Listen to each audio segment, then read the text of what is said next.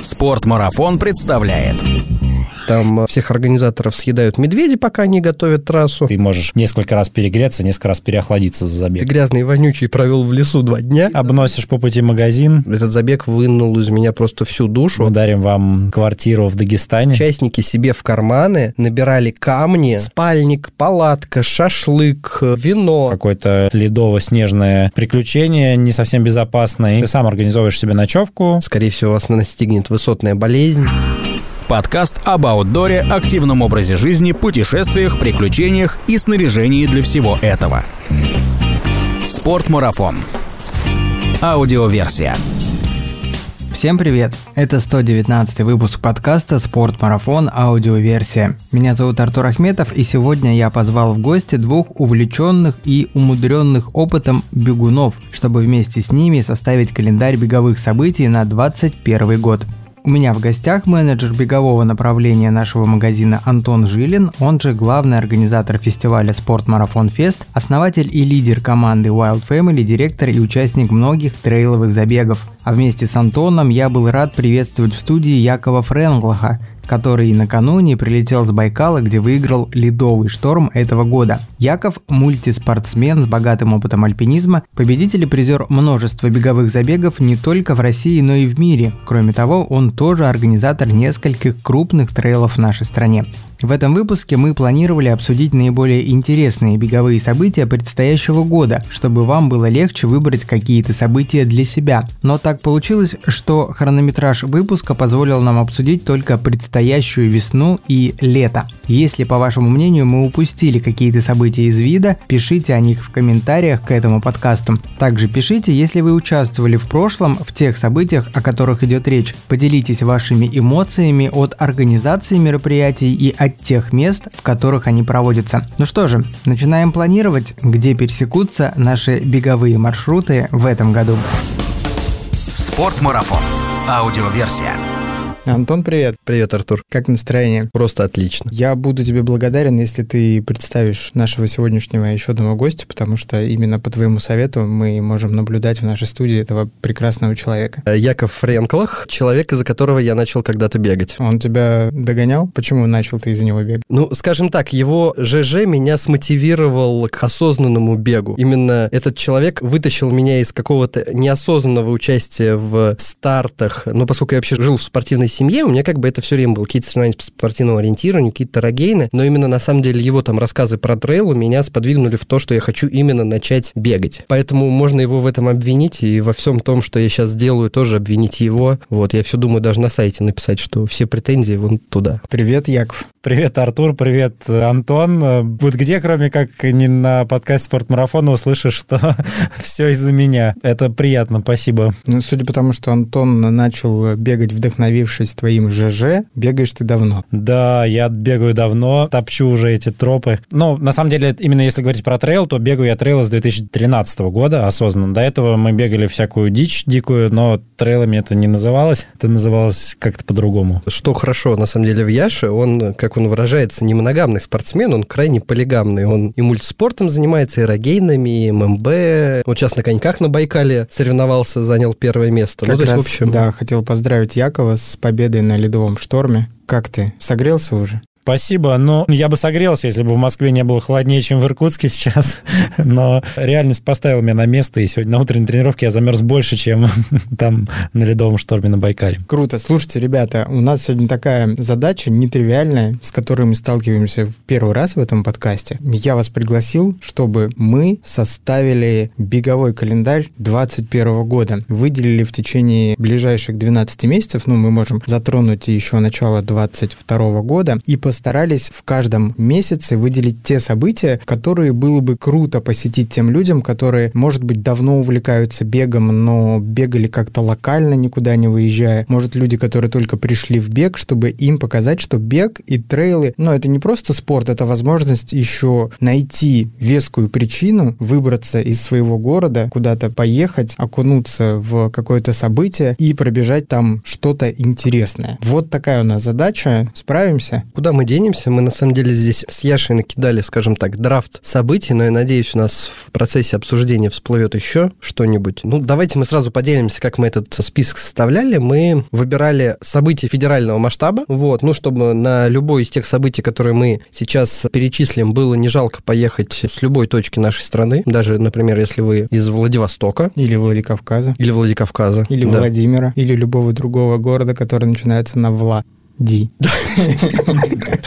Да, у нас получилось больше трейловых стартов, но при этом есть и асфальтовые старты. Мы не стали затрагивать какие-то более-менее локальные события, и сразу оговоримся, список абсолютно субъективный. Я подчеркну еще, что мы взяли только внутрироссийские события, потому что пока что еще не знаем, куда нам можно будет летать, ездить, и, наверное, все-таки отправиться на какое-то событие за пределами России это сложнее, и это, наверное, наверное, уже некий другой уровень спортсменов. Будем говорить о простых путешествиях и простых забегах. Наверное, начнем с марта или февраль тоже зацепим? На самом деле, мне кажется, у нас реально столько забегов, что внутренний туризм на год нам точно хватит на то, чтобы посмотреть свою страну. Мы за российский бег. Да, ну, на самом деле, у нас огромная страна, у нас такое количество разнообразных ивентов, и, в общем-то, любой трейловый старт — это отличный способ попутешествовать. Притом, как и в длительном формате, если у вас есть отпуск, поехать куда-то на неделю, посмотреть посмотреть место и вместе с этим что-нибудь забегать, так и, в общем-то, посвятить только свои выходные. Ну, давай не будем тянуть, потому что у нас подкаст не резиновый. Начнем. Март. Аврора Трейл, 20 число. Мне кажется, это вот тот старт, когда ты заходишь на их сайт, у них в свое время висела фотография северного сияния, и у меня лично этот старт ассоциируется с тем, что там можно увидеть северное сияние. Аврора это привязано как-то к северо-западу. Это Мурманская область, город Кандалакша. То есть добраться туда можно или на поезде, или на такси, по поезде из Мурманска. Холодно. Да, это март, Кандалакша. Как показывает предыдущий опыт, организаторы успешно справляются, даже если у них там вываливается куча снега. У них была вот эта вот ситуация, но они там достойно из нее вышли, там меняли круги, прокатывали трассу и успешно ее, ее провели. Это, по-моему, был 19 год. Так что, кто хочет посмотреть северное сияние, увидеть красоты Кольского полуострова, можно сказать так, зимой туда надо ехать. Снега и северная природа вам обеспечена. Ехать через Мурманск, если не ошибаюсь, в Кандалакшу можно? Можно из Москвы, из Питера на поезде сразу по прямой, можно лететь в Мурманск и из Мурманска уже ехать или на такси, или на поезде. Какие дистанции? Марафон 42 километра, 25 километров и 10 километров. Это трейловый забег, правильно? Да, это снежно-трейловый забег. Я, честно говоря, тоже мало знаю про этот забег, но я так сейчас в голове кручу и понимаю, что если это 20 какие-то числа марта, то там 1 апреля в Мурманске обычно проходит лыжный марафон, и снега, ну, я там несколько раз был и знаю, сколько там снега снега. Да, снега там прямо много.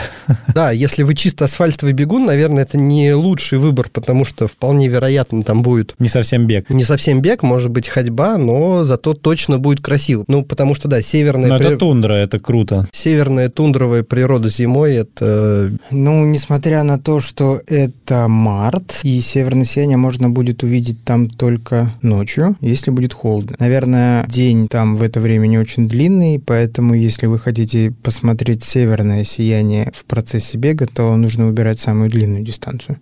ну, мне кажется, лучше посмотреть его просто не в процессе бега, и все. Просто уже потом. Ну, мне кажется, это на самом деле отличный способ поехать в марте куда-то в красивое место, с собой взять, например, снегоступы, семью, и помимо бега погулять там, может быть, сходить в лыжный поход, а может быть, совместить это с катанием, например, в апатитах на горных лыжах. Кстати, да. И Мартин. там еще есть и лыжный марафон, так что я думаю, чем заняться там вы точно найдете. Главное помнить, что зимние развлечения доступны, и они очень веселые, хоть и холодные. Главное нормально экипироваться. 20 марта, Кандалакша, Аврора Трейл. Да. Отличные события, записали. Что у нас в апреле? В апреле выделили два больших события. Это Дагестан Wild Trail в Дагестане и Маркотх в Новороссийске в Краснодарском крае. Это уже такие два более теплых забега, я так понимаю. В Дагестане ну, в апреле. как вам сказать? И тот, и тот могут быть совершенно разными. Там может быть как и плюс 25 солнца, шорты, футболки, так и снег, снежные перевалы и минусовая температура. Ну, снежные перевалы это больше про Дагестан. Нет, Маркотх в эти же даты также накрывает снежные бури совершенно беспроблемно. То есть погода не очень предсказуемая, но это два таких весенних горных трейла, которыми можно открыть сезон. Наверное, Яша лучше расскажет про Дагестан, поскольку он его бегал и даже там второе место занял на дистанции 117 километров. Да, это было в 2019 году. Да, я, помню. наверное, после этого расскажу про Маркотх, поскольку тоже там был три раза или два, по-моему, три. Да, я же поделись своими впечатлениями об этом трейле. Я, признаться, с достаточно такой опаской ехал в Дагестан в плане того, что, ну, все-таки есть репутация у региона достаточно такая не самая радушная, ну, не то что радушная, ну, какая-то, короче, за ним есть... такая, Существует да. стереотип. Да, вот именно так. Существует стереотип. Но я не могу сказать, что меня это сильно напрягало. Мне просто было очень интересно, потому что все говорили, что это какое-то потрясающее место в плане красоты. И действительно я увидел, ну, какие-то совершенно другие горы. Кавказ как будто он вот другой, да, какой-то не такой, как тот Кавказ, к которому я привык. И я вообще люблю вот именно ультру за то, что ты можешь посмотреть все с какого-то другого ракурса, и у тебя очень много пейзажей меняется в процессе гонки, и ты смотришь на них как бы вот так вот последовательно, все вот как-то оценивая. И, как сказал Антон правильно, с точки зрения вот погоды и температуры, не стоит рассчитывать, что это будет какой-то курорт, и там все может быть очень, очень сурово. У нас было как раз так. Накануне буквально выпал где-то снег, где-то что-то еще, достаточно было холодно, ночью была точно минусовая температура, плюс там есть какие-то броды, что-то такое, и теплого забега не получилось, даже часть дистанции тогда пришлось организаторам подсократить, потому что последний перевал превратился просто в какое-то ледово-снежное приключение, не совсем безопасное, и пришлось его убрать с дистанции. Но красоты это ни в коем случае не портит, а наоборот только добавляет скорее. Это очень интересно так попасть вот в этот регион, особенно в это время. Мне очень понравилось, я очень рекомендую этот забег с точки зрения знакомства и с регионом в частности, потому что одно дело Махачкала, столица Дагестана, достаточно такое серенькое место, я бы так сказал. На меня оно достаточно депрессивное впечатление произвело. Скажем так, я, можно сказать, в открытую говорю, что если вы летите в Дагестан и вы хотите увидеть красоту, то можно даже не планировать останавливаться в Махачкале, надо ехать сразу в горы и смотреть красоту там, потому что, ну, действительно, к сожалению, в Махачкале можно посмотреть там интересные места за там 3-4 часа, я бы сказал, не больше. Да, дальше там просто начинается все остальное. Этот э, гостеприимный край, где тебя могут просто, не знаю, в первом доме отогреть, напоить, накормить, и, в общем, все будет с тобой в порядке. То есть стереотип во время твоей поездки сломался. Да, я не сказал бы, что он был очень устойчивый стереотип, но он существовал, но я не то чтобы ожидал там увидеть что-то страшное. Да, абсолютно точно, там совершенно все очень дружелюбно и гостеприимно. Если исключить из твоих воспоминаний именно воспоминания о трейле, что еще тебя наиболее зацепило там, в Дагестане? Да, очень интересно, там провели церемонию награждения, там были официальные представители власти, и они, собственно, взяли награждение так в свои руки и дарили призерам, одевали их в бурки и папахи, вот, и представили это так, что мы дарим вам квартиру в Дагестане. В общем, было забавно. Которую можно всегда Да, да, которая собой. будет все время с тобой, да. Ну, то есть, да, там есть это такое... крыша над головой, да, как-то так у них там. В Дагестане же очень много именно пастухов, кто выпасают стада, и они, когда уходят в горы выпасать стада, они уходят, по сути, с буркой, в которой они как бы ходят, спят, существуют, и поэтому каждому ребенку при рождении в Дагестане дарят бурку, На вырост. да, которую называют однокомнатной квартирой. В какие даты будет проводиться Дагестан Wild Trail? 10-11 апреля. Возвращаясь к награждению, в этом году на финише Министерство туризма будет делать э, открытие туристического сезона и обещается большой-большой праздник. Поэтому я же прилетаю из Крыма. Я бы с радостью, но у нас там будет жарко в этот момент. Кемпы мы там проводим, в общем. Так, второе апрельское событие. Маркотх, Новороссийск, красивейший хребет на берегу Черного моря. Этот хребет тянется от Геленджика до Новороссийска. Можно сказать, его вся верхушка, она без деревьев. Ты бежишь, и у тебя с одной стороны Черное море, с другой стороны лес и горы. Абсолютно, по сути, голый хребет, довольно беговые дороги и тропы. То есть каких-то технических сложных элементов там нету, и очень-очень красиво. Представляется мне, что ветра там должно быть много. Ветер, там даже есть так называемый перевал «Семь ветров», на котором дует так, что я доподлинно знаю историю, что участники себе в карманы набирали камни, чтобы идти дальше, потому что их просто сносило. Но когда у ветра есть название, это значит, что он в любом случае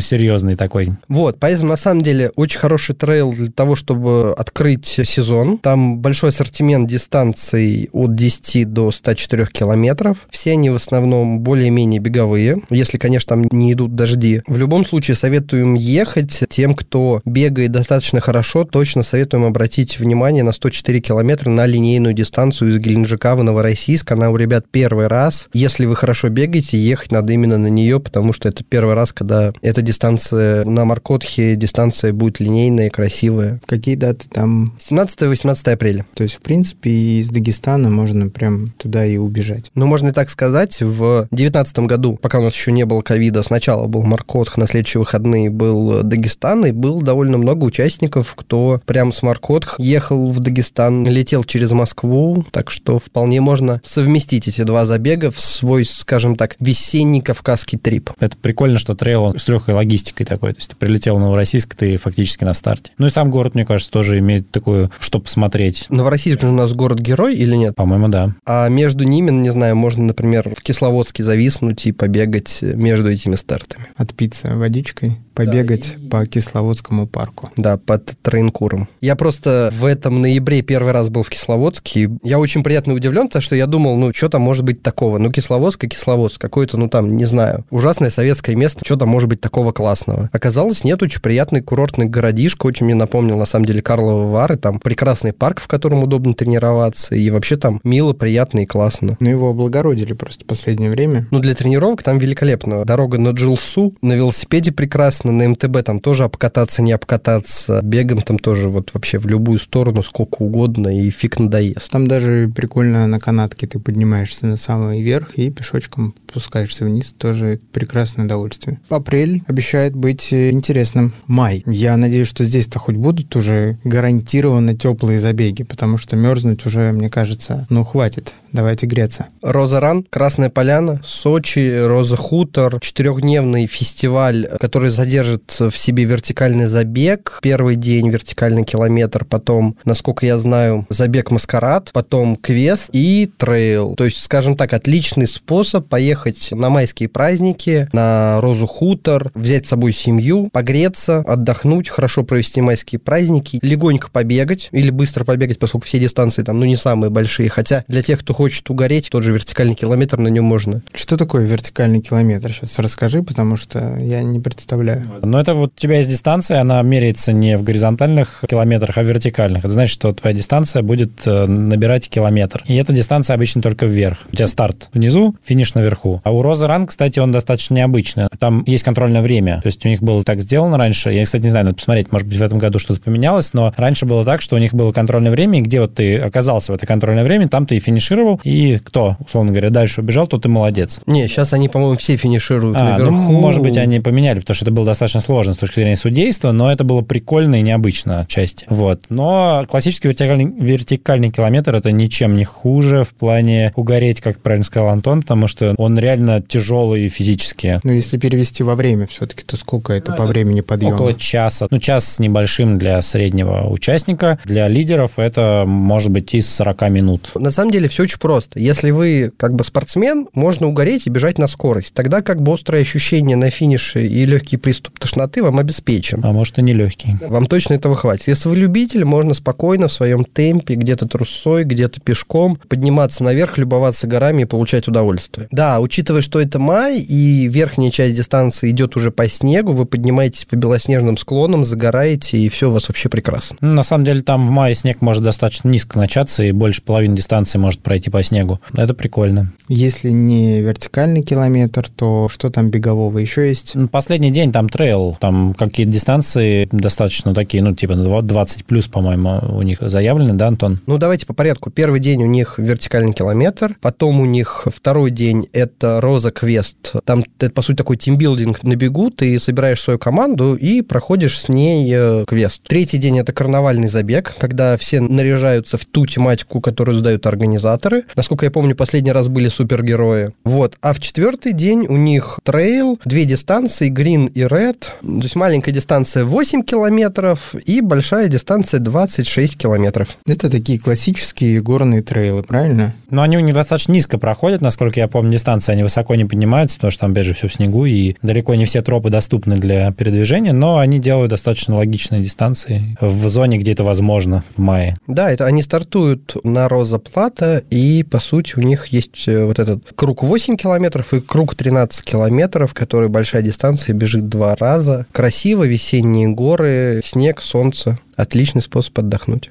Очередная причина посетить Красную Поляну в мае. Так, и второе событие в мае. У нас не два события, мы уже третье придумали. О, хорошо, второе, потом третье. Московский полумарафон, забег с которого... Можно открыть асфальтовые пробеги в этом году. Это первый, скажем так, большой забег у нас в Москве, когда перекрывают весь центр. Я бегал в Москву, вот марафон я бегал, половинку не бегал, но ощущение очень прикольное, когда ты находишься на улице в Москвы, посередине, например, Тверской, и не в машине, а бежишь. И, конечно, это немножко рвет шаблон. Не в машине за рулем, главное дело. Ну и не за рулем, да. Даже да, когда да. я оказываюсь на пассажирском сидении в Москве, я такой, Москва красивая. За а тут ты еще и без сидения оказываешься, понимаешь?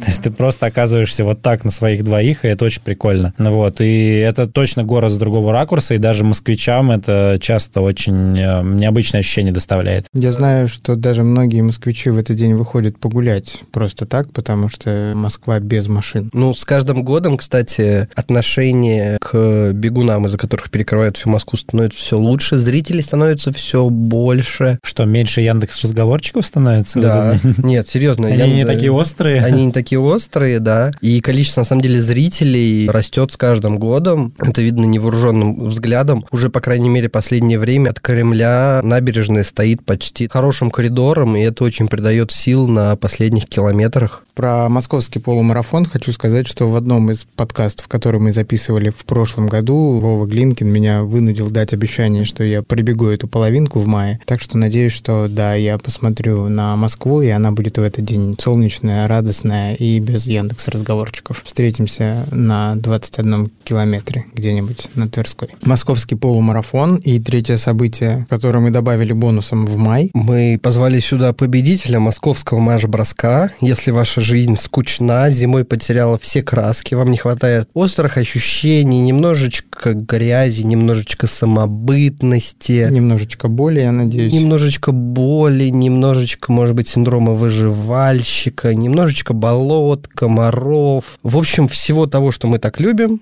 заявляйтесь на московский марш-бросок. Это, в общем-то, событие для фриков, для извращенцев, но попробовать его как минимум один раз в жизни нужно обязательно всем. Я сердечно этот ивент люблю, но я уверен, что Яша его любит еще больше, поэтому Яша рассказывай, что это такое, кратко, и мы заявляемся. Тебя сейчас Антон назвал фриком немножко. Да, это нормально, а это не первый раз уже, и я уже, в принципе, даже ничего не испытываю по этому поводу. Я хотел сказать, Антон, что это не любовь. То есть я не, не то, что люблю марш-бросок, это уже какие-то более длительные и устоявшиеся отношения. Вот, это что-то более серьезное, чем любовь. На самом деле, я вот, помните, в начале подкаста сказал, что я занимаюсь трейлами с 13 года, а до этого я занимался тоже похожей дичью, но это не называлось трейлами. Так вот, марш-бросок я бегаю с 2007 года, и до каких-то условных там 15-16 годов я не пропускал их, а они проходят два раза в год. И за плечами у меня, наверное, их больше 25, наверное, уже финишей на марш-броске. Поэтому Антон и назвал меня фриком. Марш-бросок — это ОСР-гонка или это что-то другое? Это абсолютно уникальное, на самом деле, событие, у которого есть там несколько копий в Питере в Екатеринбурге и так далее, но это абсолютно уникальное событие. Его нельзя относить ни к одному известному нам виду спорта. К чести питерского я бы сказал, что он-то как раз является исконным и исходным, питерский, потому что началось все с Питера. Это делает Кандид, там есть такой очень известный организатор в Питере, и уже московский это, в принципе, реплика, но он стал более популярным благодаря своему более близкому к народу формату. Там до 2018 года стартовый взнос на марш-бросок составлял 100 рублей с человека. Тебе за эти деньги давали карту, но, в принципе, больше тебе ничего не предоставляли, но тебе больше ничего было не нужно, ты должен был сам себя обеспечивать. Идея этой гонки в том, что ты автономно, в полном автономе проходишь маршрут в подмосковных лесах и лесах ближайших областей от Подмосковья, который примерно составляет около там 100-120 километров. И задан он контрольными пунктами. У тебя есть карта, у тебя есть компас, у тебя есть какое-то навигационное оборудование, которое можно там использовать. И ты должен, а, преодолеть этот маршрут, б, сделать это достаточно быстро, насколько ты сможешь. И главное, там есть такое понятие, как промежуточный финиш. Он разделен на два этапа, и на промежуточном финише ты сам организовываешь себе ночевку, организовываешь питание и все-все-все, что тебе нужно для отдыха. То есть это совмещение такого ориентирования, трейла, выживания вот в таких полевых условиях с ограниченным количеством ресурсов. В общем, реально очень интересный формат и достоин точно того, чтобы попробовать. Это всегда новый маршрут каждый да, год? Он да, он каждый раз уникальный. Ну, то есть давайте я так вкратце. Как выглядят выходные ММБшника? Он проходит два раза в году, весной и осенью. Весной более теплый, осенью более холодный, но не всегда, иногда это меняется. В пятницу ты берешь отгул с работы, отсыпаешься, отъедаешься. В 6-7 вечера ты садишься в электричку, уезжаешь куда-нибудь вот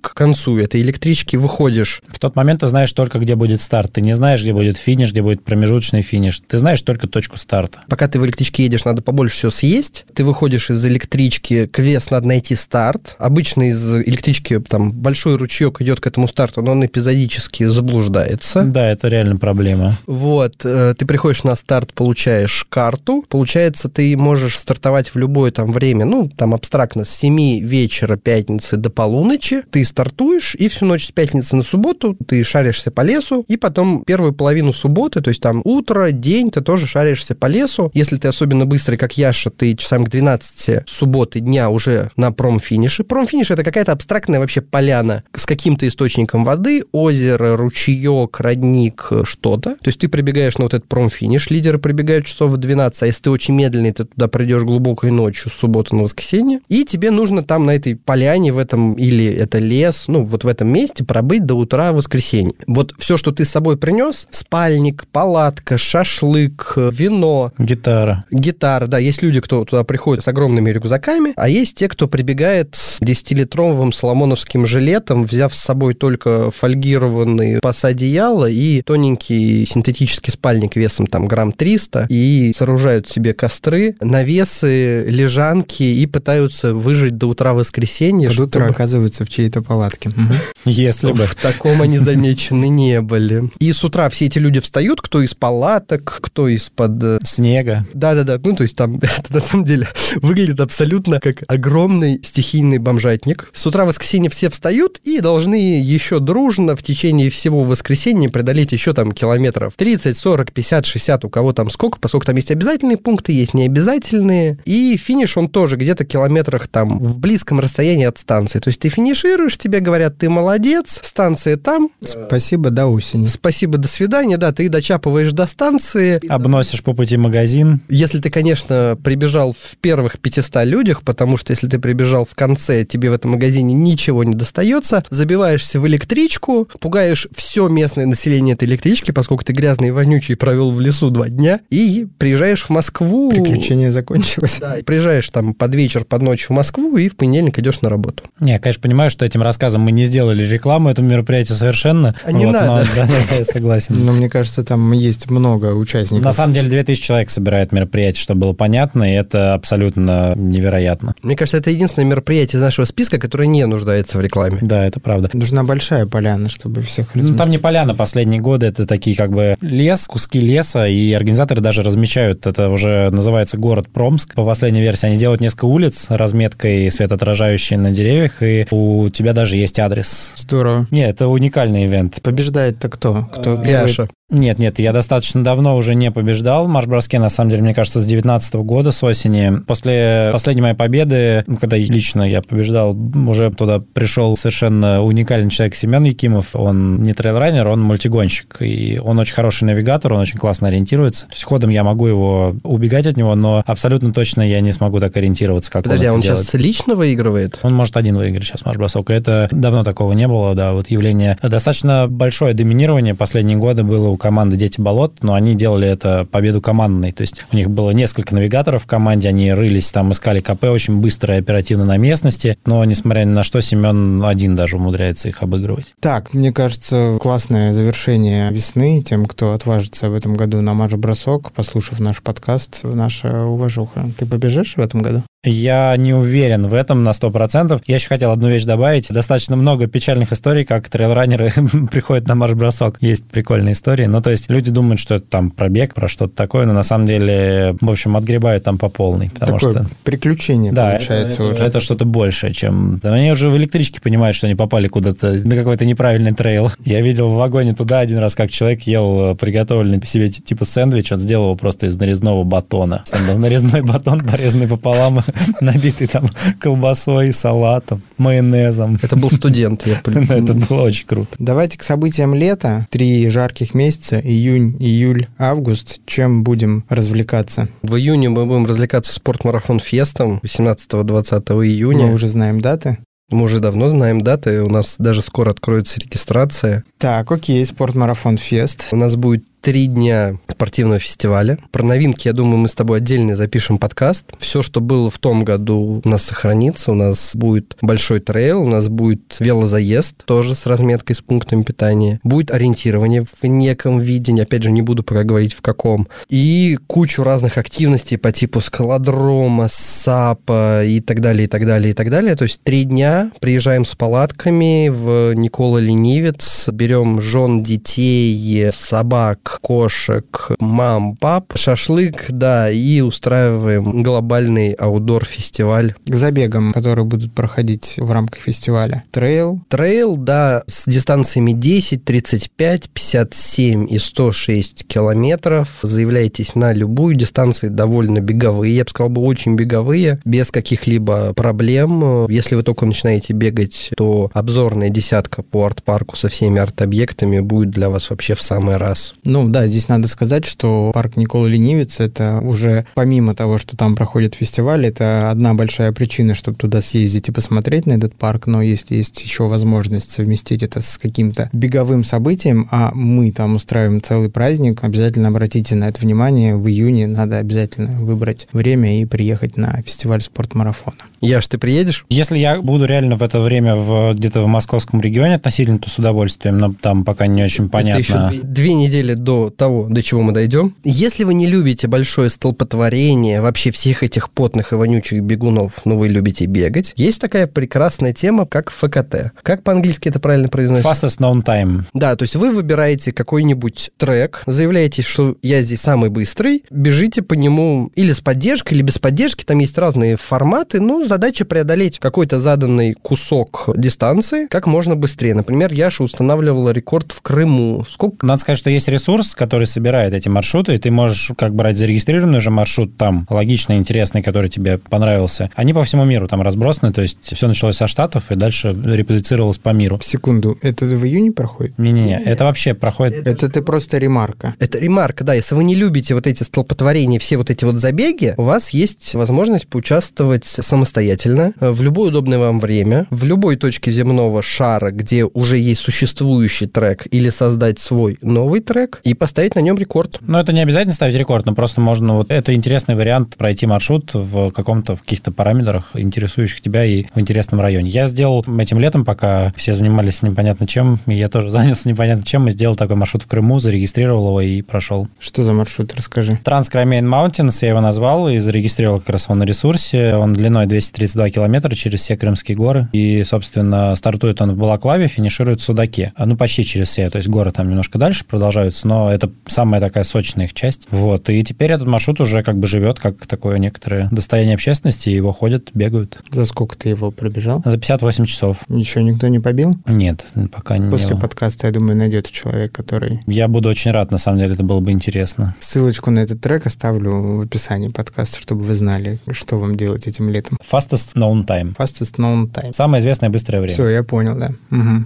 И там прям э, fastestknowntime.com. Отличный сайт, на самом деле, чтобы найти себе, например, беговое приключение где-нибудь в Европе или в Штатах. Прикол в том, что до вот этого момента 2020 года в России было всего там два или три маршрута ФКТ, а сейчас их э, добавилось прямо прилично. Там какие-то минимальные требования есть к маршруту? То есть могу ли я условно в своем подмосковном лесу взять трек в 10 километров? Но тебя тогда, когда ты начнешь его опрувить, там тебе придет письмо, в котором будет написано что-то типа «Ты точно уверен, что это классный маршрут, он очень интересный, расскажи почему, добавь подробности, сделай фотки и так далее. Честно говоря, с моим маршрутом все достаточно быстро прошло, они очень быстро его опрувнули. Ну, тоже мне пришло такое письмо, они интересовались, а точно ли он какой-то логичный там. И... А точно ли это Россия? Там у них очень интересно написано, на самом деле. Там написано что-то там Autonomic Republic of Crimea, Ukraine, а через слэш написано Crimea Russia. Я не понимаю, что это значит, но окей, да. Спорная территория. Да, да, типа того. Надо посмотреть, кто FKT. Американцы. Американцы? Да. Что еще можем отметить мы в июне? Алтай. Алтай Ультра Трейл. Прекрасный забег на Алтае. Ну, как говорится, вот если ты спрашиваешь, какие у нас красоты у иностранца есть в России, он тебе, скорее всего, назовет Эльбрус, Алтай, Байкал. Карелия? Вряд ли. Вряд ли. Санкт-Петербург. Ну, если не городские локации брать, а что-то... Если мы говорим про природу, то, скорее всего, мы услышим Байкал, Алтай, Эльбрус. Камчатка. Камчатка. Камчатка. На Камчатке трейл пока никто не делает, поскольку пока там всех организаторов съедают медведи, пока они готовят трассу. Слышали там пару историй. Ну, я же должен твой маразм подкрепить еще одной фразой. Еще одним маразмом. На остальных локациях есть забеги. Алтай трейл – это трейл Павла Розанова, Да. который был у нас в гостях. Если вы не слушали выпуск с ним про зимний trail running, обязательно послушайте. В этом году они поменяли трассу, Локацию, я бы сказал. локацию, да. Раньше они проводили трейл в районе Белухи, ну, то есть это та локация, откуда ходят на Белуху, на гору, на границе с Монголией. А сейчас они переехали, насколько я помню, на Мультинские озера, на Мульту. Это совершенно разные горы. С чем был связан переезд, неизвестно. Ну, на самом деле, просто достаточно долго они проводили в одной локации уже эту гонку и решили просто, насколько я понимаю, освежить свои маршруты и с надеждой потом когда-нибудь еще провести на старом месте, потому что, в принципе, локация не исчерпана, и маршруты интересные, но они очень сложные в логистике, в плане того, как туда попадают пункты питания на дистанцию и так далее. То есть там все заброски только на лошадях или пешком. Ну, можно на вертолете, но дорого, я так понимаю, очень. Ну и вертолеты не всегда летают. В тот год, Да. когда я принимал участие, там должна была быть многодневка с заброской вертолетом, и вертолет не улетел. Поэтому, в общем, они решили немножко вот поменять location. В общем, если вы бегун, асфальтовый или трейл-раннер, и вы не были на Алтае, вы прекрасно знаете, чем заняться в июне. Берете билеты до Новосибирска, и Барнаула, Барнаула или Горно-Алтайска. Горно-Алтайска, и едете на Алтай Ультра Трейл смотреть на красивейшие горы. И бежать при этом. Бежать, идти там в зависимости от ваших физических способностей. Я бегал его в каком-то 2018, наверное, году, да, 18 большую дистанцию, тоже сотку. И у меня очень сложно было все с логистикой. Я, в общем, я не успел на самолет, который должен был меня увезти вовремя. И я улетел через сутки, и в результате ехал прямо туда под старт. Из Новосибирска 14 часов на трансфере вот туда в Тюнгур, где старт. И вот я приехал туда в 12 часов дня, а в 12 часов ночи у меня был старт уже. То есть это все из Москвы, как бы с джетлагом и все такое. Я не смог там поспать нормально. Но прикол в том, что я на дистанции нормально себя достаточно чувствовал, но я все время чувствовал, что я в каких-то других горах. Они вообще не похожи на Кавказ, ну, на те горы, в которых я до этого бывал. Не знаю, это сложно объяснить словами, но Ты чувствовал себя неуютно? да, я реально сначала себя чувствовал неуютно, такое пограничное состояние, неуютно и так вот как бы с внутренним дискомфортом. Но потом я понял просто, что это не совсем привычные такие для меня горы, и в какой-то момент просто перевел эти ощущения в какой-то позитив, и мне стало прикольно. Вот. Но я слышал там реально, как рядом с тропой ревет медведь, прямо вот совсем рядом с тропой, и в тот момент я подумал, что это не медведь, я думал, что это какая-то птица дурниная орет, но потом следующие ребята за мной, которые бежали, они даже друг друга подождали, чтобы это место пройти вместе. А я как бы пробежал, думаю, ну, птица и птица, что-то как-то, ну, громко, странно, но окей. Вот они сказали, как бы, чувак, это сто процентов был медведь, как бы ты там можешь не думать, потому что мы видели его следы жизнедеятельности свежие, вот прям вот. Вот я говорю, ну, окей, что я об этом не знал. Медведь тебя испугался, значит. Ну да, что-то такое. Я бегал этот забег за год до тебя, когда дистанция была еще чуть поменьше. И для меня это был, да, вот тоже такой, это была там третья сотня подряд моя горная, и что-то он, этот забег вынул из меня просто всю душу, потому что самой большой там проблемой, во-первых, да, было ощущение прям чужих гор, во-вторых, там во многом это конские тропы, которые выглядят таким образом, что есть яма, куда наступает конь, и там обычно что-то, по крайней мере, когда я там был, там было что-то жидкое. Ну, в смысле, я имею в виду грязь. А дальше идет корень, который тебе надо перешагнуть. То есть бег, он такой, он крайне энергоемкий. У тебя не получается эффективно трусить спокойно, поскольку каждый раз ты перешагиваешь через, ну, можно сказать, там, уровень верха икры, ты перешагиваешь. Постоянно приходится очень высоко поднимать ноги, и в нашем случае профиль дистанции выглядел абсолютно симметрично, то есть ты забегаешь к Акемскому озеру, заходишь на перевал Каратюрек, а дальше спускаешься в долину Кучерлинского озера и реки Кучерлы и сбегаешь вниз к финишу. Ну, я подумал, все логично. Когда ты заберешься на этот перевал, дальше будет все время вниз. Поэтому, ну, надо там оставить процентов 30, наверное, сил, чтобы вниз трусить. Я никогда так не ошибался, потому что весь этот путь по долине реки Кучерлы, которая по профилю сходила вниз, это было вверх-вниз, просто абсолютно постоянное, и я там и остался. Я теперь понимаю, что когда говорят, если вы приедете на Алтай, то оставите там частичку своей души, они имеют в виду немножко другое, а не то, о чем мы можем подумать. Да, Алтай вынет у вас душу, это называется. Да, но Алтайский трейл – это прекрасная возможность, по крайней мере, вот в старой итерации, в новой, я думаю, он еще красивее, но в старой итерации это прекрасная возможность пробежать за день тот пеший маршрут, который туристические группы ходят за неделю, за две, тратя на это бешеное время. А здесь, грубо говоря, забег реально при желании можно уложить там в пятницу, субботу, воскресенье. Ну, желательно, конечно, в среду, четверг, пятницу, субботу, воскресенье, чтобы хоть немножко акклиматизироваться. Но в целом прекрасная возможность посмотреть Алтай за выходные. Я за это вообще очень люблю трейл-раннинг, что можно вот в пятницу вечером взять билет и улететь, пробежать красивейший маршрут и вернуться домой на работу, восстанавливаться в офисное кресло. Но Алтай, насколько я понял, это забег для очень подготовленных людей. Нет, там есть маленькие дистанции, обычно и 10, и 30. А, там, тоже. Да. Лететь на Алтай, чтобы пробежать маленькую дистанцию. Нет, ну почему бы и нет, если у меня куча таких примеров, знакомые, которые летали туда пробежать 25 или 40 километров с удовольствием. Если человек вообще не был на Алтае, для него там 3-4 дня там, это здорово, и в один из дней просто у тебя есть трейл.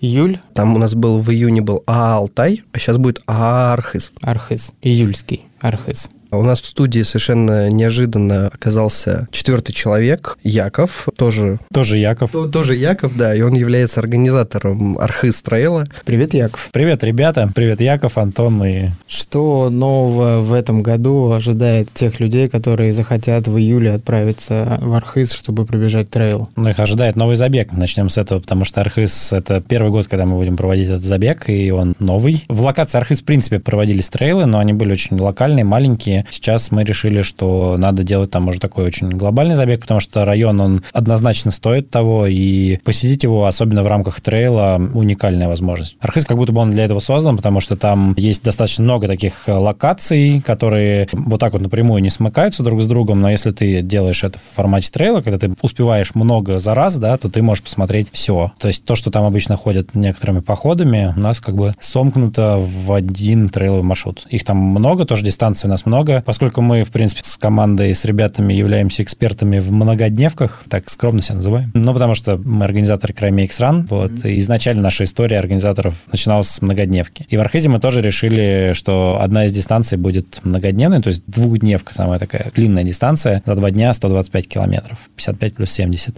Еще в Архизе, на самом деле, отстроили очень много классного жилья, там хорошая инфраструктура, там э, сейчас действует отличная зимняя горнолыжка, у нас очень многие стали предпочитать Архиз Красной Поляне, потому что там отличные трассы, отличная инфраструктура, и летом это один из немногих забегов, которые проводятся на качественной инфраструктуре, что на самом деле как бы приятно, потому что ты можешь в хорошие условия там привести с собой семью, например. Ну, опять же, не в упрек, но Алтай, например, всегда проводится в таких довольно спартанских условиях. Это правда, просто там нет этой инфраструктуры, про которую говорит Антон. К сожалению, да, то есть там нет возможности забронировать четырехзвездочную гостиницу, например. Это несомненный большой плюс Архиса. Да, он очень динамично развивается, действительно, курорт вот за последние годы прям рванул просто в развитии. Ну да, вложились деньги, и все пошло как надо. Вот. Сколько ожидаете участников в этом году? А, рассчитываем на тысяча плюс, там у нас полторы тысячи такой где-то примерно лимит стоит. Ну, вот где-то в этом диапазоне. Какие дистанции будут а, доступны? Дистанции очень много, начиная от детский забег, понятно, самый такая лайтовый вариант, потом 12 километров, 25, 40, 55 и 70. И вот эти 55 и 70 еще собраны в общий зачет, скажем так, по двум дням, то есть можно пробежать 55 плюс 70.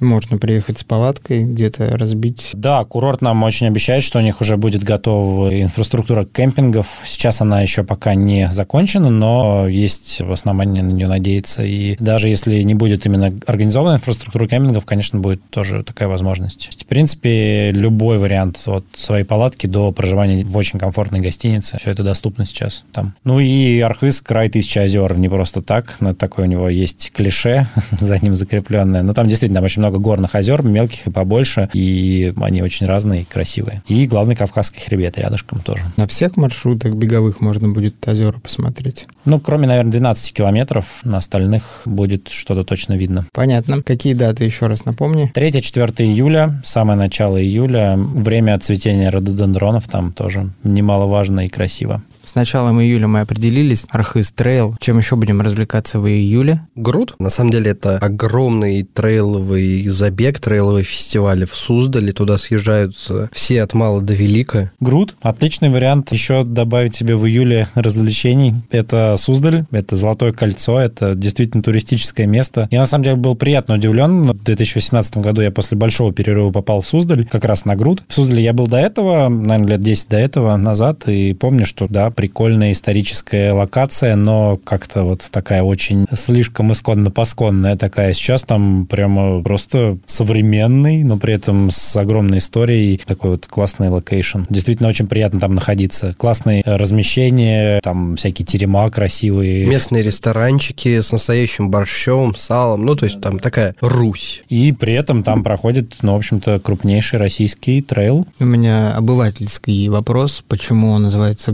Грут? Golden Ring Ultra Trail. М, все легко оказалось. Да, все легко.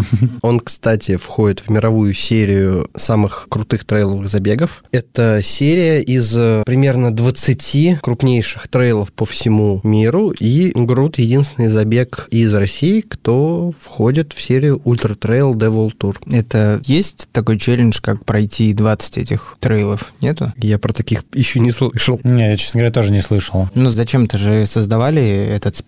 Но там есть рейтинг, на самом деле, может быть, он какой-то и есть. Тоже какая-то история с очками и баллами в World Tour что-то существует. Но я не знаю, Они как она как-то работает. награждают, да, там самых быстрых, но это я бы не сказал, что мега популярная какая-то история. Я к этому списку Ultra Trail The World Tour отношусь так. Если ты хочешь поехать на какой-то забег не в России и вообще не знаешь, что там происходит, ты не очень в этом разбираешься, ты просто открываешь этот список, выбираешь даты, выбираешь страну и приезжая на любой старт из этого списка, ты попадешь на большой мировой ивент. То есть В это общем, да. такой знак качества, можно сказать. Да, по этому списку можно выбирать себе крутые забеги по всему земному шару. Golden Ring Ultra Trail. дистанции от 10 километров до 100 километров. Притом еще есть за день до этого ночной забег. Так что, в общем, там все трейловые дистанции представлены. Можно выбирать любую по своим силам. Относительно плоский, несложный, там нет больших наборов. Нет, ну, там есть умеренная жесть, там тоже есть такие элементы дистанции, как там пробег по болоту достаточно длительный. У них даже такое есть что-то Trail of Death, что-то там. А, Death Zone. Death Zone, да, типа По-моему, там да. какой-то участок маршрута, где ты то ли без связи остаешься, то ли что-то такое, и достаточно сурово под ногами, там, гать с болотом, что-то такое. Я бегал, на самом деле, этот забег, э, сотку, 100, там, на самом деле, там не 100, а 109 километров, это важная ремарка, прошу, прошу это учесть. На самом деле, все люди, кто после прослушивания этого подкаста будет заявляться на любое трейловое событие, держите в голове, что если организаторы пишут 40 километров, Т100 или просто там какое-то число, к этому числу любого организатора надо относиться как плюс-минус 10%. Обычно плюс. Обычно плюс, да. Мы в команде называем это бонусные километры от организаторов, такая система лояльности к участникам. Да, ну то есть ты, например, платишь за марафон, а получаешь 47 километров, или платишь там за 70 километров, получаешь 80. Просто к этому нужно быть готовым, в этом есть некое отличие, на самом деле, трейл-раннинга от асфальтового бега, где все промерено колесом. Дистанция может иногда меняться из-за погодных условий, и это нормально. Отлично, груд записали, июль. Если мы не успели чего-то побегать или не набегались на всем том, о чем мы поговорили, То в августе столько забегов, что просто ошалеть можно. выбирай любой. Но мы не можем рассказать про все, надо выбрать какие-нибудь. Давайте мы начнем с Эльбруса. Прекраснейший забег. Эльбрус, вокруг Эльбруса. Яша, давай. Ты как, в общем-то, представитель, который тоже его бегал. Да, я бегал его неоднократно даже. На самом деле, в этом году там же все очень здорово поменялось. Обычно этот забег проходил с самой такой заглавной дистанцией треком вокруг Эльбруса, но не полно замкнутым кольцом. То есть там стартовали на поляне Азау, это, собственно, сам вот склон, южный склон Эльбруса, и оббегали его, получается, по часовой стрелке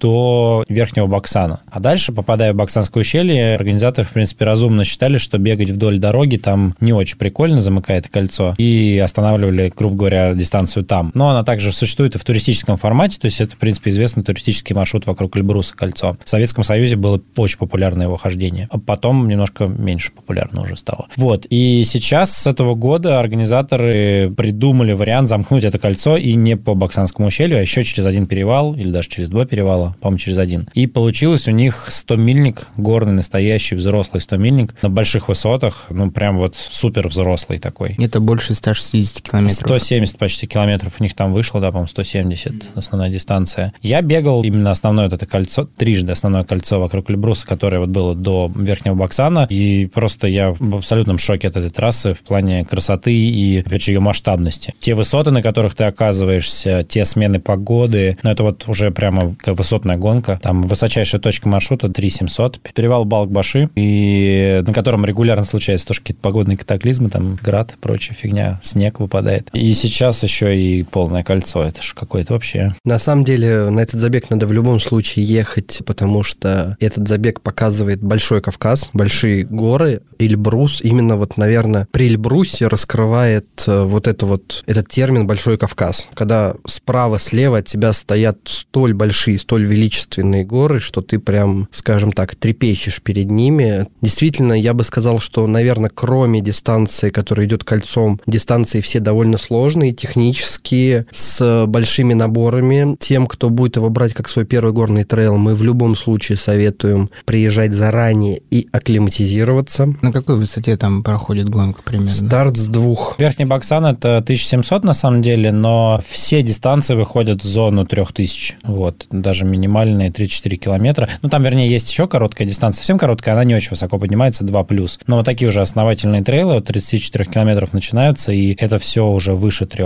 3200 и далее. И самое главное, не забывать про то, что если вы регаетесь на дистанцию, например, там 35 километров на Эльбрусе, она вас спокойно может занять 11 часов. Вот вообще без проблем. Да, там есть э, дистанция 46 километров, и я помню, как я слышал такой, такую историю классную, как один человек там, незнакомый с трейлами, приехал в Эльбрусе бежать эту дистанцию, он марафонец, бегал марафоны, и когда он готовился, соответственно, к забегу, он считал гели, там, ну так, у меня, значит, марафон я бегаю за там 3.15, ну здесь добавим там еще полчасика, ну час, ладно, добавим на высоту, там на перепады, окей, ну значит, я беру с собой там условно 5 гелей. Так, за сколько там лидеры у нас 46 километров там бегают? Часов за 5 с половиной, за 6? Ну, 5, наверное, бегают, я не помню Ну, точно. судимо. Да, да, да, не помню точно сколько, но это совсем не так, как думал этот человек. Все оказалось, конечно, он дико заголодал там, и его там спасали э, просто пробегающие мимо люди какие-то с миру по нитке, ну, потому что просто это совсем другое, и время там тоже очень сильно Идет зависит, конечно, от погоды, да, идет по-другому. Там причем прикольно, что там постоянно меняется вот этот, если выходит солнце, там дико жарко, если вдруг пришла какая-то туча с какими-то там осадками, становится сразу дико холодно, эти перепады в высоких горах, они прямо могут вот так вот онлайн несколько раз меняться, прям по ходу забега, и ты можешь несколько раз перегреться, несколько раз переохладиться за забег.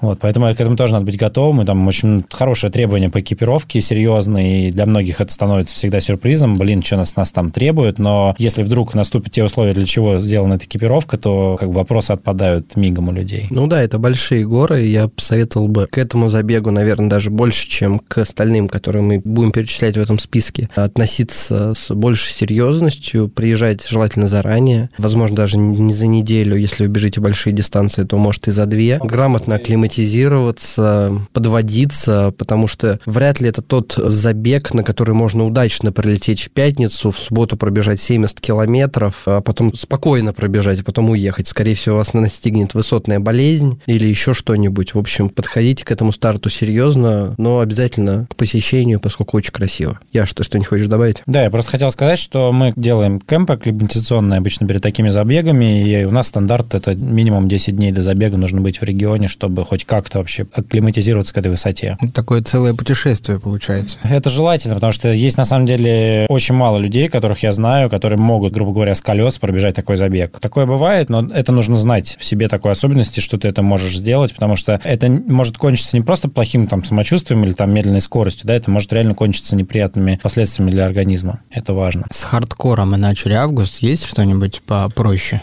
Ну, кстати, в эти же даты на Урале будет большой старт ММК Wild Trail для тех, у кого есть только выходные, или если вы живете в Сибири, на Урале до Эльбруса вам далеко, то отличный вариант ММК Wild Trail – это курорты Абзаково и Банное, Южный Урал, города Магнитогорск, Уфа, Челябинск, можно такие три города назвать. Трейл с небольшим набором высот по хорошим тропам, дорогам, холмики, холмы по 300 по 400 метров. Если вы до этого бегали только плоские забеги, отличный вариант начать. Когда я туда первый раз приехал, на самом деле, мне это очень местная природа с их э, там останцами, камнями очень напомнила Финляндию. Очень красивые леса, очень красивые холмы со скальными выходами наверху и финиш у огромного чистого озера, в котором можно купаться. Поэтому, если вы хотите провести, скажем так, время не в высоких горах и потратить на это чуть поменьше времени, то приезжайте на Урал. И, кстати, этот трейл будет проводиться первый раз. У нас вообще этот год богат на новые старты. Организаторы истосковались за 2020 год по забегам. У них было время посидеть и подумать, чтобы такого нового придумать. Ну да, у нас в этом году появляется Архыз, ММК на Урале, Ватавара, возможно, еще Байкал появится. Ну, то есть довольно много, на самом деле, новых стартов, которые можно отнести так в категорию исследований территорий. Ну, надо, наверное, отметить, что Урал вместе с Архизом тоже достаточно хорош в плане инфраструктуры. Да, там э, два очень крупных курорта южноуральских. Это Абзаково и Банное. Оба довольно давно там существуют. На самом деле, там Абзаково построили в 56 году первый раз. Это вообще один из первых там горнолыжных курортов России. Они с Чигетом так, насколько мне известно, делят пальму первенства. Хорошая инфраструктура, огромное количество проживания и комфортная температура. Класс. Добро пожаловать на Урал. Насколько я знаю, в августе еще будет одно довольно раскрученное событие. В рекламе оно тоже не нуждается, но в список забегов обязательных к посещению мы его должны добавить. Это Эльтон. Эльтон, на самом деле, очень специфический забег. Он начинался как ультрамарафон вокруг соленого озера Эльтон. Очень жаркий. Трасса абсолютно плоская. Ты все время, когда ты бежишь, не видишь, по сути, ничего, поскольку перед тобой абсолютно бескрайняя степь. Когда я его бежал э, ночные 80 километров, меня поразило то, что я бежал вот этот круг 80 километров, и почти все время я видел старт и финиш. То есть ты бежишь вокруг озера, и... Моя психика бы этого не выдержала. Да, это на самом деле очень тяжелое психологическое испытание, но Слава Глухов, главный организатор Эльтона, делает совершенно невообразимый праздник из этого забега. У них обычно офигительная шоу-программа, концерты, танцы, выступления танцовщиц. Это на самом деле первый старт, на котором были прекрасные танцующие девушки. Последние года Слава Глухов шагнул еще дальше и перевел вообще организацию Ильтона в то, что, во-первых, это киберзабег. Что под этим подразумевается? Люди, часть бегут классическую дистанцию, а часть людей участвуют в киберзабеге, то есть одевают VR-очки и бегут между всякими причудливыми созданными существами вселенной Ильтон.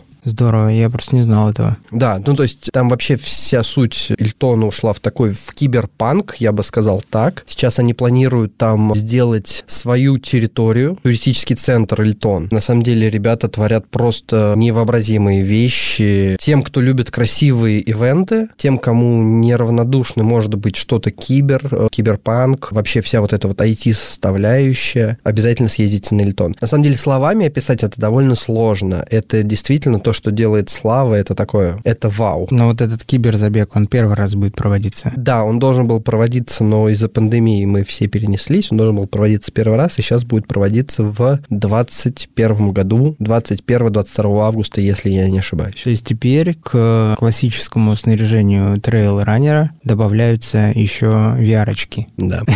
Ну, слушайте, ребят, действительно, лето можно завершить очень прикольным событием, немножко разгрузить голову и поучаствовать в таком прикольном ивенте. Вы знаете, мы записали с вами, хоть и планировали за весь год отстреляться, но записали уже довольно много и прошли всего лишь полгода. Я предлагаю, наверное, на этом сделать небольшую паузу, Нашим слушателям предлагаю, если вам понравился этот подкаст, если мы забыли упомянуть какие-то классные забеги, которые будут с марта по август 2021 года, обязательно напишите в комментариях, что это за забеги, почему они классные и планируете ли вы в них участвовать. Но если комментариев будет много, то чуть позже мы запишем вторую часть этого подкаста, где поговорим про беговые события с сентября 2020 года по февраль 2022 года. Яков, пока ты не ушел, расскажи твои беговые планы, что ты планируешь побегать вот до августа. На самом деле я прям еще так не утряс свой календарь, такой прям вот, чтобы он основательный стал, но мне очень хочется пробежать кольцо вокруг Эльбруса полное, 170 километров. Я не бегал до этого 100-мильники в горах, ну и плоские тоже. И, конечно, это новый челлендж, новый вызов. Если получится подготовиться, то я буду стремиться к этому забегу. Также по традиции не хочется пропускать Хоку, Хоку Wild Trail, который которую делает Антон с командой. А, вообще На люблю их за- многодневочку, я надеюсь, в этом году. Люблю их забеги. На многодневку, кстати, засматриваюсь. Это интересный формат, и я люблю его